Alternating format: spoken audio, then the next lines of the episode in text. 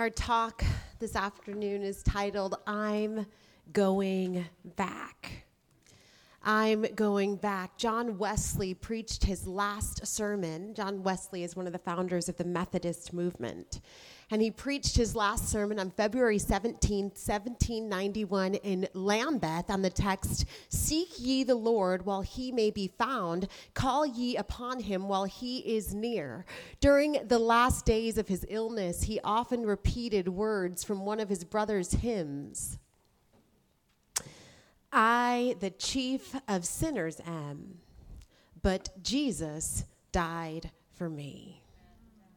I, the chief of sinners am, but Jesus died for me. John Wesley died on March 2nd, 1791. Luke 15:7 All of heaven rejoices when even one sinner repents. We are going to go through something in Genesis chapter 3 today that I believe you have probably never seen before. Somebody may correct me, but so far as I've gone around doing this series, nobody has told me that they've seen it before. And I believe it changes everything about how we read the story right there from the beginning. I, the chief of sinners, am, but Jesus died for me. John 4 39. Many from that city believed because of the word of the woman who testified. May we know our own gospel story and may we commit to telling it. Actually, I want to add this. because um, Beth was talking about next year. I want to tell you this. Um, did you know only 2% of Christians invite anybody to church in a given year? But we believe it. 98% of us will never invite another person to church in a given year. And here, you want to know something that's really, really sad? It is some 85% of people who say they would go to church if someone just invited them. God is invisible. And he's always chosen to interact with us invisibly because he chooses to be seen in his people. When the world cries out, Where is God? That is not an indictment on God, that is an indictment on the church. I hope you will take Beth up on what she said, and I hope you will join the 2% of Christians who invite somebody to church in a given year. You have a whole year to plan it. I hope you will take her up on that. Let's pray. Dear Heavenly Father, I just, I'm going to let my words be few, Lord, but I just pray that the gospel is preached this afternoon. I pray that you will speak and that the picture that we understand of who you are is so beautiful that we will each commit to telling somebody the story. May we tell the story. And many in the city believed because of the word of the woman who testified. May we, Lord, may every single woman here stand at the well and tell the story. In your name, amen. Amen. All right. Our talk today is titled I'm Going Back. I'm Going Back. We're going to go to Genesis 3 20 through 24. We're going to read the whole thing and then we will go back and go through it line by line. Adam named his wife Eve because she would become the mother of all the living. The Lord God made garments of skin for Adam and his wife and clothed them. And the Lord God said, The man has now become like one of us, knowing good and evil, he must not be allowed to reach out his hand and take also from the tree of life and eat and live forever. So the Lord God banished him from the Garden of Eden to work the ground from which he had been taken. After he drove the man out, he placed on the east side of the Garden of Eden cherubim and a flaming sword flashing back and forth to guard. This is how I read it flashing back and forth to guard the way to the tree of life. Don't you dare cross me or else you're out of here. That's how I read it. There's something really beautiful right here Amen. that you probably have never seen before. Let's go back to the text. Genesis 3:20. Adam named his wife Eve because she would become the mother of all the living. Then the Lord God made a woman from the rib he had taken out of man and he brought her to the man. The man said, "This is now bone of my bones and flesh of my flesh. She shall be called woman, for she was taken out of man." That is why a man leaves his father and mother and is united to his wife and the two become one flesh. Before I want to make this point. Before sin, the, the, the practice of naming somebody is also in Scripture an expression of superiority, right? I want to make very clear here before sin, Adam doesn't name her. There is no superiority. All he does is say, She shall be called woman because she was taken out of man. The word woman just means to be taken out of man. Adam is simply restating that which God has already done.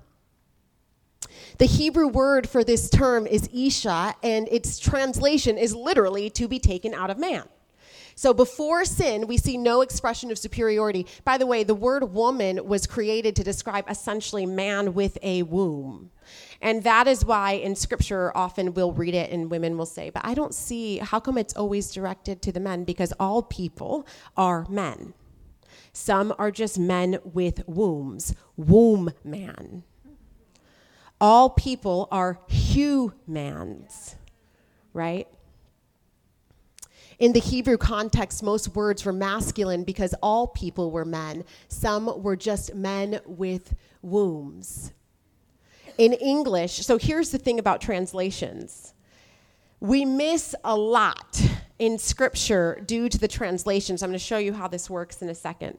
Um, and so we try to create a word to say the same thing. Like, for example, in the Greek, there's like six or seven different ways of saying love. In English, there's only one. You tell me if we've lost something in the translation when you have one word to convey seven different ideas, you're going to lose something in the translation. And that's what's happened throughout Scripture. We lose things because we don't have the same language for the words. By the way, however many words you have, in, in however many words you have, show how much emphasis your culture places on that thing. In English, we have one. How many in Spanish to say love? Two right? More. In Greek, it's like six or seven. Um, so in English, we would say, I miss you, right? That has a connotation to it. If your man sent you a text right now that said, I miss you, you'd say, cute. That's really sweet. Thank you. it's really sweet, right? I miss you. In French, they would say, tu me manques. Tu me manques. You want to know the difference? You are missing from me. You, ta- you tell me what would be different if your husband sent you a text right now that said, You are missing from me. There is a world of difference between I miss you and you are missing from me we can say, oh, these are the same words, but it's not. And a lot of it gets lost in the translation. We lose much in the translation of Scripture, which is what has happened to women after centuries of a male dominated culture.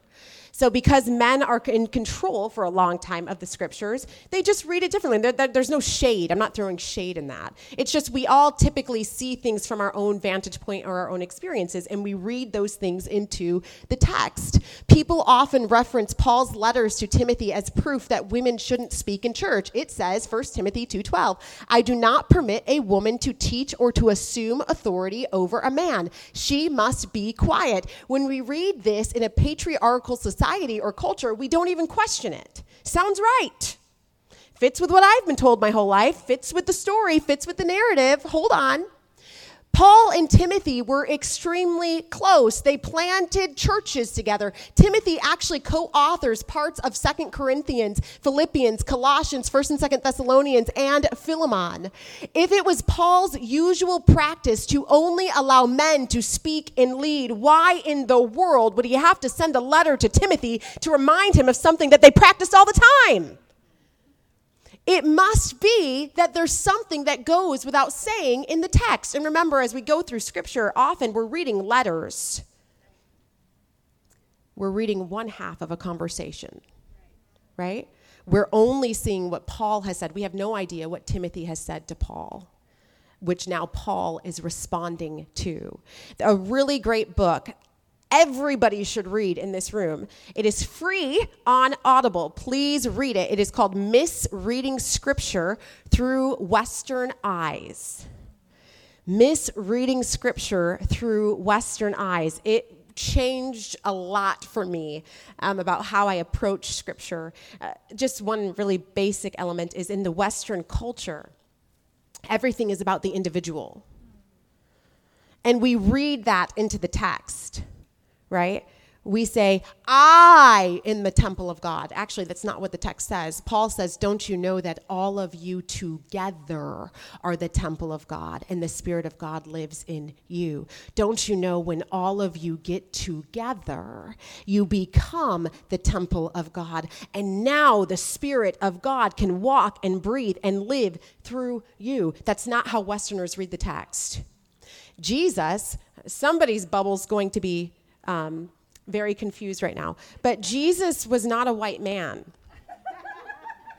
Jesus was a Middle Eastern Jew, which is a very different cultural context by which we, now I'm American, which I would read the same text, right? And that changes some of the messaging that we would read. And that's what we've done to women if Paul's instructions on a woman or on women in some of these rare verses was universal, it seems odd that Timothy would need reminding of something that him and Paul, as they planted churches together, would have talked about all the time. It makes much more sense that something unique was happening in these specific churches. What do we know about Ephesus? The church Timothy is receiving instruction from Paul at. It was the epicenter of the major female deity temple. We know this because of Acts 19 23 through 41. It had an all female priesthood and taught that Eve came before Adam and saw females as of holders of special divine wisdom. And Paul says they are ruining the gospel. Tell them to be quiet. That's not the gospel, and they're telling you the wrong story. Just tell them to be quiet. He's giving instructions for a specific church in a specific context at a specific time. Not all of these things are universal commands. Often in scripture, we see God only in terms of a male view because that is for years and years who controlled the scriptures. But why are there multiple times in scripture that God, I bet you you've never even noticed it before. That's how much we read our own culture into the text. Did you know that there are multiple times in scripture that God talks about himself? God is genderless, but himself in a female language. It is that man and woman together become the image of God. One half is not the whole picture. Man and woman together become the image of God. If you don't believe me, because I see some of you like, I don't know, she's taking some liberties. It's in the text. It's in the text. You deserted the rock who fathered you. You forgot the God who what? God says, I gave birth to you. God says, and this is important. There are I have I have worked with students who say, "You don't understand. I have been molested by every male I ever knew." The even talking about God as a father is painful. And so I need women to hear me God is not just a father, He is a father, but He is also your mother. God is not just our father, He is also our mother. And scripture affirms this. Deuteronomy 32 18 shows God as a father and a mother. Both masculine and feminine language are used. Job says, Who shut up the sea behind the doors when it burst forth from the womb? God says, I have a womb. Isaiah 42 14, I groan like what? I groan like a woman in labor. I will gasp and pant. Hosea 13 8, I will fall upon them like a bear robbed of her cubs. Representation matters. And just like research shows minorities and women have to see themselves represented in fields like STEM to believe that they can work in them, Christian women have to see representation of themselves in Scripture and God to be able to believe that they too are image bearers of Christ. Ezer. He made you and he called you Ezer the crowning jewel. Well, Sabbath is the crowning jewel of creation, but He made you and He called you Ezer. He says, here's the finishing touch because she will help make all things strong. Oh, that our daughters would be pillars, that they would help make things strong. Adam named his wife Eve because she would become the mother of all the living. So after sin, Adam turns and he names her. This is an expression of superiority, but we're going to go back to it. Um, but he does name her, but I want to show you something really, really beautiful in the text. Eve in Hebrew is Choah, and it means life. Something has happened here. They have just been told, You will die. And Adam turns to Eve and he says, I'm going to call you Choah, life. There is a promise of restoration in the womb of the woman is hope. God has told them the plan of redemption, and He says, He will redeem us. And every time I call your name, life will be spoken into what feels dead right now. It's a really beautiful moment. The Lord God made garments of skin for Adam and his wife and clothed them. Genesis 3:21. God clothes them. Don't miss that in the text, by the way. What is the first thing God does? The first thing he does is he says, You know what? Right now you're naked. Tell me if this sounds like a daddy, a good daddy. You're naked and you're ashamed. And so, with my own hands, I will cover your shame. Remember, they had went and taken leaves and tried to clothe themselves. And God says, No, no, no, no, no.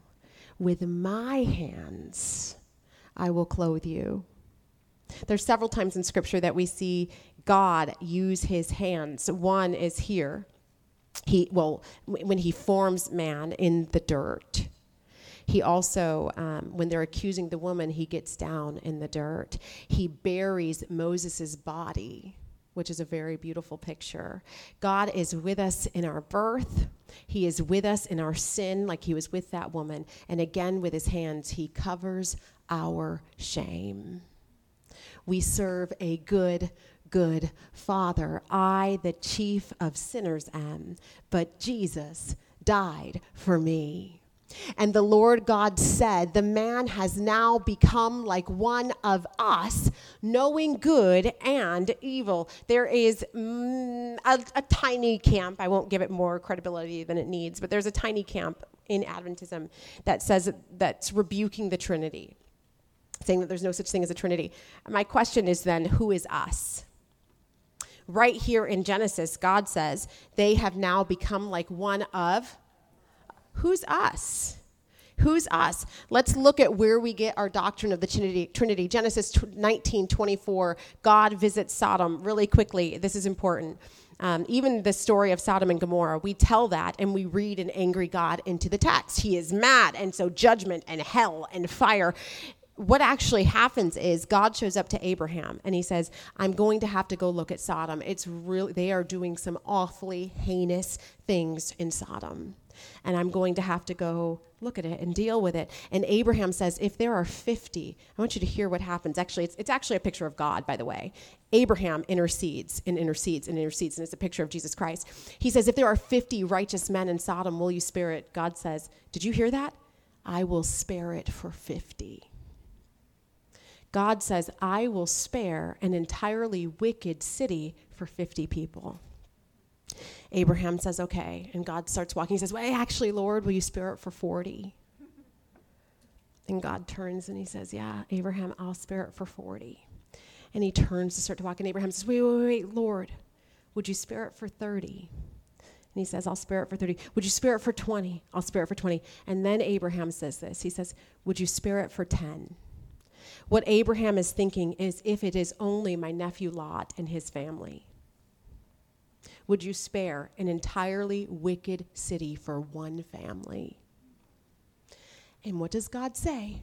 You tell me. Old Test this is Old Testament God. It's the same God. I will spare an entirely wicked city on the sake of 10 people. You tell me, is that a God that loves judgment and wrath and fire? You have added that. We have added that to the text. That's not the story. And you know the story. God goes, and what happens? In his mercy, he doesn't even find 10. And so, in his mercy, he sends just Lot and his wife and his daughters out of the city. So he spares the righteous, right? It's a total twist on the story. But what happens in Genesis 24? It says this Then the Lord rained down burning sulfur on Sodom and Gomorrah from who? How many? Two.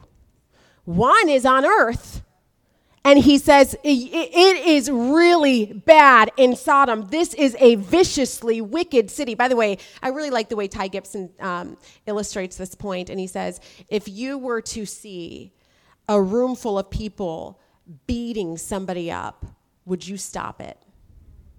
That's what God is doing. He is allowing for, he is stopping what's happening, the wickedness in Sodom. He says, This can't go on. You're hurting my children. This has to stop. And so he calls out to God and he just says, It's really bad. And so the Lord in heaven rains fire. We see two right here in Genesis. 1 John 5 7, for there are how many? Are belief in the Trinity is secure. For there are three that bear record in heaven the Father, the Word, which is Jesus Christ, and the Holy Ghost. And these three are one. What do we know about the Word? In the beginning was the Word, and the Word was with God, and the Word was God. The same was in the beginning with God. All things were made by Him, and without Him was not anything made that was made. I'm going to say this too. Ty Gibson says this really well. He says, God, God will win you with love or not at all. God will win you through love or not at all. It is Satan who uses deception and division. God says love and freedom. That's the covenant by which I stand by. Eve is tempted by Lucifer not at the promise of fruit, but at the fr- promise of power. What he says to her is, if you eat this, you will become like God. We need to be very careful when it comes to power. Oh, do we love power? And here's what I can tell you power, you read a little bit of neuroscience. Power actually physically changes. I, the cognitive psychologist is saying yes. Power actually physically changes your brain. And I personally, this is not backed up by scripture, this is just my own interpretation. I personally believe this is why Jesus constantly dismissed himself from large crowds. He performs a miracle and he says, Don't tell anyone. He's, he's constantly protecting himself against all the power that is going to try to throw itself at him. And that's what they wanted. They wanted him to be king. They wanted earthly deliverance. And God says, My kingdom isn't of this world, it's an upside down kingdom. I can deliver you, but it's not the power that you're seeking over one another. God's power is always attached to his love. Sometimes we think that God is holding out on us Eve felt like, God, you must be holding out on us. And sometimes we feel the same. Did you know that the human eardrum can only hear sounds between 20 and 20,000 hertz? Anything outside of that range is inaudible. The human eye can only perceive light waves that are between 0.00007 and 0.00004 centimeters long. Did you know that? The only things we can see are things that fit within this spectrum we tell God he's missing something we can't even see. Mark Batterson puts it this way he says, Our visual range is the equivalent of one playing card in a stack of playing cards stretching halfway across the universe. A dog can hear four times better than human. God, you're missing something we cannot even hear we cannot even see. There are so many things. Just you, Jose Rojas, my mentor, he says this all the time. He says, always thank God for the things you cannot see.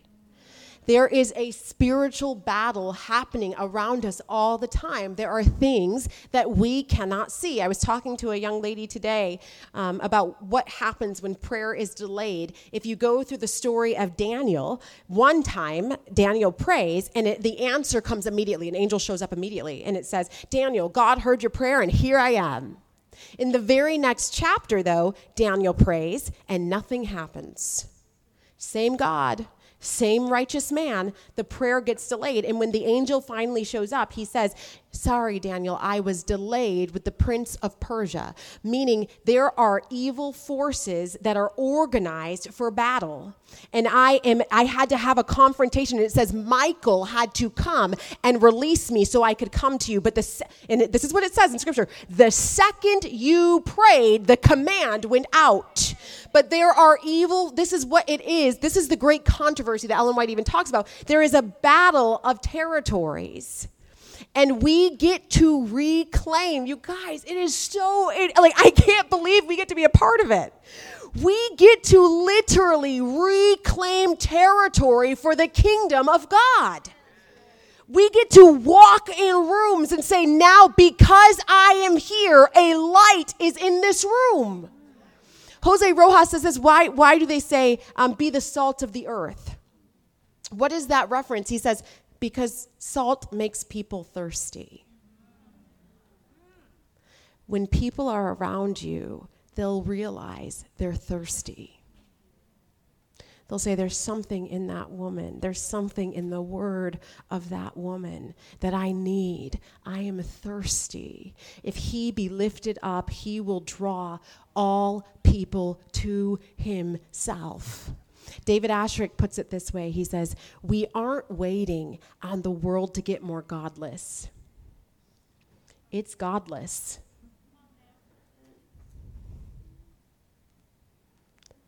We aren't waiting on the world to get more godless. We're waiting on the church to get more godly.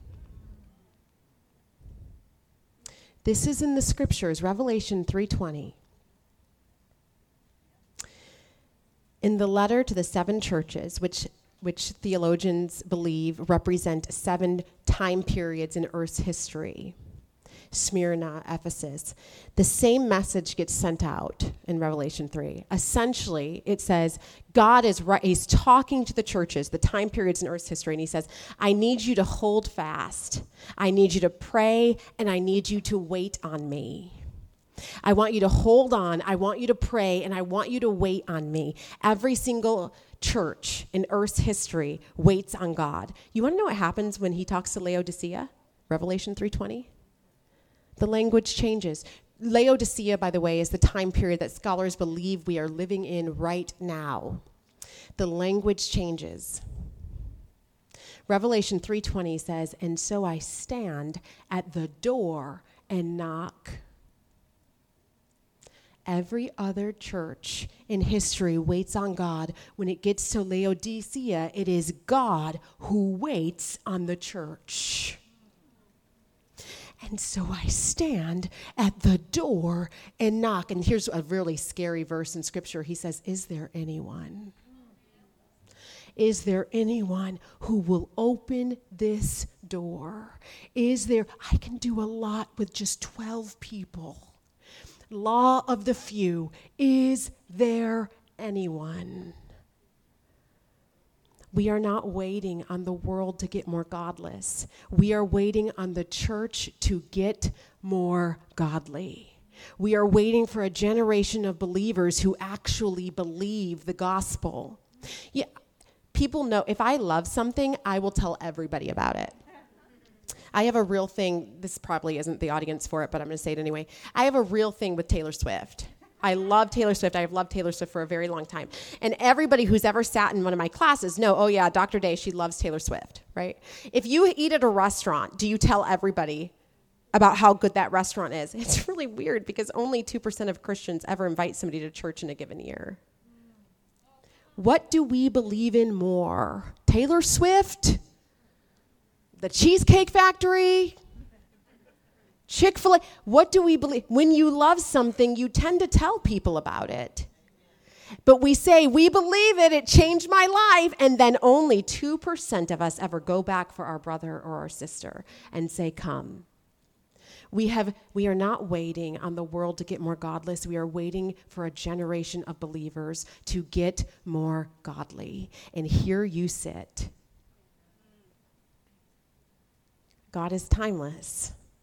It is not, I don't believe in coincidences. I believe in Christ incidences. It is not a coincidence that you sit here. He has a calling on your life. In the word of the woman is hope. He must not be allowed to reach out his hand and take also from the tree of life and eat and live forever. Why did God not immediately kill Lucifer? Have you ever wondered that? I've had students that say that to me. I think I, I like the way David Asscherick is a dear friend of mine, um, and I really like the way he says this. He says, "People are a lot easier to kill than ideas." It's not the person, Lucifer. It was the ideas against God's character that God had to allow to be fully played out. And Ellen White says that the angels, when, when we receive death, that makes sense to them because the wages of sin is death. It was only when Lucifer would go so far as to kill Christ that they said, Oh my goodness, he killed God. He killed a sinless lamb. And then they fully saw that what God had said was just all along. We deserve death. It is God who did not deserve it. And so, in his ever loving mercy, he lays his body out to redeem us to himself. It is an incredible story. It is an incredible story, and we have got to tell people. So the Lord God banished him from the Garden of Eden to work the ground from which he had been taken. Remorse is a blended emotion. This is coming from the work of Plutchik. You can look it up if you'd like P L U T C H I K. P L U T C H I K. Um, and essentially, Plutchik says this is communication theory that there are primary emotions and there are blended emotions. And what this means is to create certain emotions, you have to blend together two other different emotions. Okay? So, for example, love is not a primary emotion, according to Plutchik. He says love is a blended emotion. The only way to create the emotion that we call love is to blend together two of the primary emotions. I have students that will sit in my office and they will say, Dr. Day, you don't understand. I love her. She just cheats on me. But I, you don't understand, I love her. Or, I love him. He just forces me to do sexual things that I don't want to do with him but I love him and that's why I'm with him. And I say, sweetie, what does love mean? Because the words we use matter. Do you want to know how we create the emotion that we call love? You're going to want to write this down. You're going to want to tell somebody. Love is a blended emotion. We create love when we blend together the two emotions of trust and joy. So I say, sweetie, say it again except use language appropriately because you cannot love, you cannot trust somebody who hurts you. You cannot trust somebody who is making you do sexual things you don't want to do with them. You cannot trust somebody who is cheating on you. So say it again and use language appropriately. Say, I have so much joy with her. She just cheats on me. I have so much joy with him. He just hits me. He just calls me names. He just makes me do sexual things I don't want to do. But I have so much joy with him. When we use language appropriately, it puts the entire relationship back into focus. Love requires trust and joy. Hey, guess what? When I tell you God is love,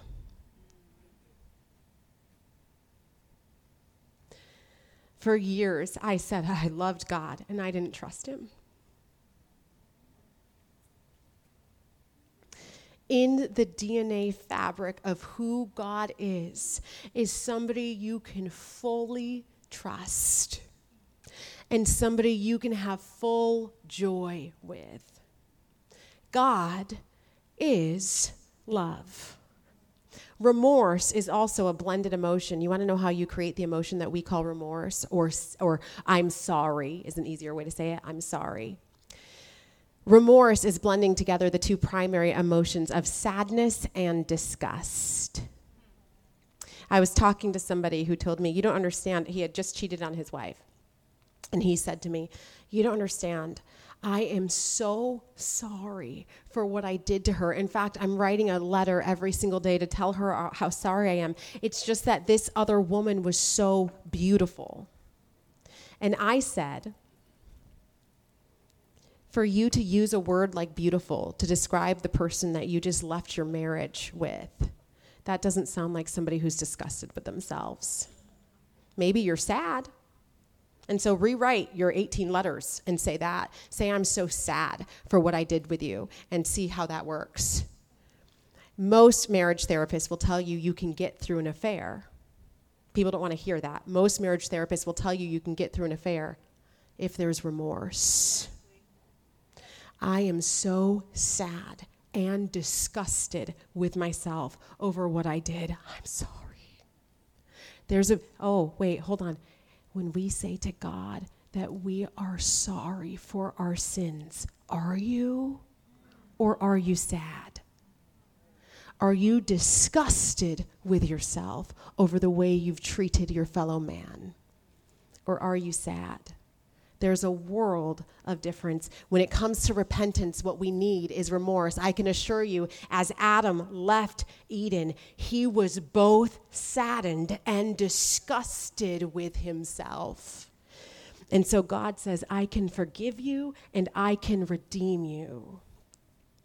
After he drove the man out, he placed on the east side of the Garden of Eden cherubim and a flaming sword, flashing back and forth to guard the way to the tree of life. Don't you ever think about coming back here. That's how I read it. Except that's not what the text actually says. The phrase a flaming sword is a rather inexact translation of the Hebrew text. This is what I have not been able to wait to share with you, and it changes everything. To read this text literally in Hebrew would be to say a glittering sword there guarding Eden is not, is what appeared to be the scintillating reflection of light from a sword turned every which way with great rapidity, flashing shafts of light radiating from an intensely brilliant center. We are left with the conclusion that it looked as if the sword appeared to whirl itself in all directions, creating a manifestation of brilliant light. The glittering sword there guarding Eden was not the flaming sword of God's wrath. Rather, it was a reminder of the manifestation of God's glory and light that still dwelt there. This is the light that the Hebrews called Shekinah glory, and it told them that God was still present when they worshiped. Every time they looked at Eden, it wasn't the sword of God's wrath, it was the, fl- it was the glittering sword of God's power and glory. I'm still here. Emmanuel, God is still with us. Every time they looked at Eden, it wasn't God's judgment that they saw. They said, Oh my goodness, thank you, God, that you are still with us. It changes the entire story. It changes. I, I need you to hear me when we worship a God that is angry, we become angry Christians and people trip over us on their way to the cross. The cross matters. I'm going to show you why in a second. The cross is literally the redemption of the entire story. And I want you to hear my words it is finished. You don't have to claim your shame anymore. It is finished. What is available to you is literally a new life in Christ. He makes all things new. And so I stand at the door and knock. Is there anyone? Is there anyone who is willing to open this door for me? I'm looking for some Ezers. Is there anyone? Eden was now guarded the tree of life was now guarded by the manifestation of God's glory and light, an eternal promise to them that I'm going back. I'm going back for you in this. The womb of the woman is hope. He, the devil, may have struck your heel, Adam. I will crush his head. I will be born a man and I will redeem you to myself. I will keep the covenant with myself. Every time they turn toward Eden, they see Shekinah glory. It's a beautiful story, and I don't know about you, but I'm going back May we go back to Shekinah glory. May we remember Emmanuel, God with us. I'm going back to Shekinah glory. I'm going back to God with us. I'm going back to Ezer. I'm going back to Chawa where I see death, but I claim life. I'm going back. I'm going to show you something really beautiful. We claim restoration not by something we give God, but by something God gives us. He has never demanded your righteousness we haven't been righteous people. So that doesn't even make sense. He's not demanding your righteousness, He provides it for you. So when we make mistakes, a righteous man falls down seven times but gets at eight, we just get up and we say, Man, God, I'm so sorry I did it again. And then we keep walking with Jesus Christ and we say, Help make me new. Let me show you something really beautiful. The cross is not just the signature of your redemption, it is literally the tree of life restored. God says to Adam, You cannot any longer put forth your hand and eat from the tree of life, but I, the physical embodiment of life, will hang myself to a tree, and those who eat of my body will never be hungry again, and those who drink of my blood will never be thirsty again. This cross on which I, the Lamb of God, is slain will take away the sins of the world. This tree on which I hang is literally the tree of life restored.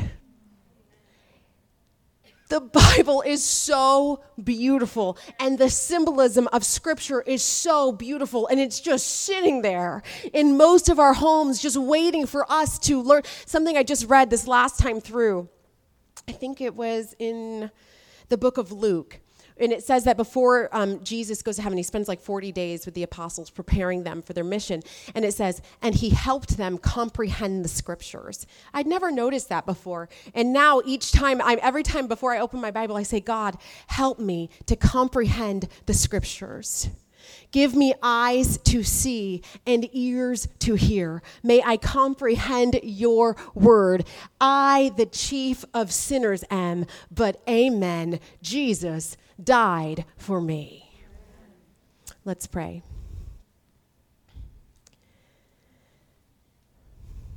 Oh, Father, I just commission your women. God, I pray that we would give up all the baggage that has clouded our vision of you and has caused us to see you as somebody who is just angry and ready to get us if we make a mistake and somebody that we have to hide and shame from. I pray that each one of us here would just stand before you naked and allow your hands to cover our shame. Lord, I pray that you will truly raise a generation of women to be pillars to hold things up. And here, God, strengthen our hands. Strengthen our hands that we can do the work. May you strengthen our hands. May we reclaim the name of Ezer. May we help make this world strong.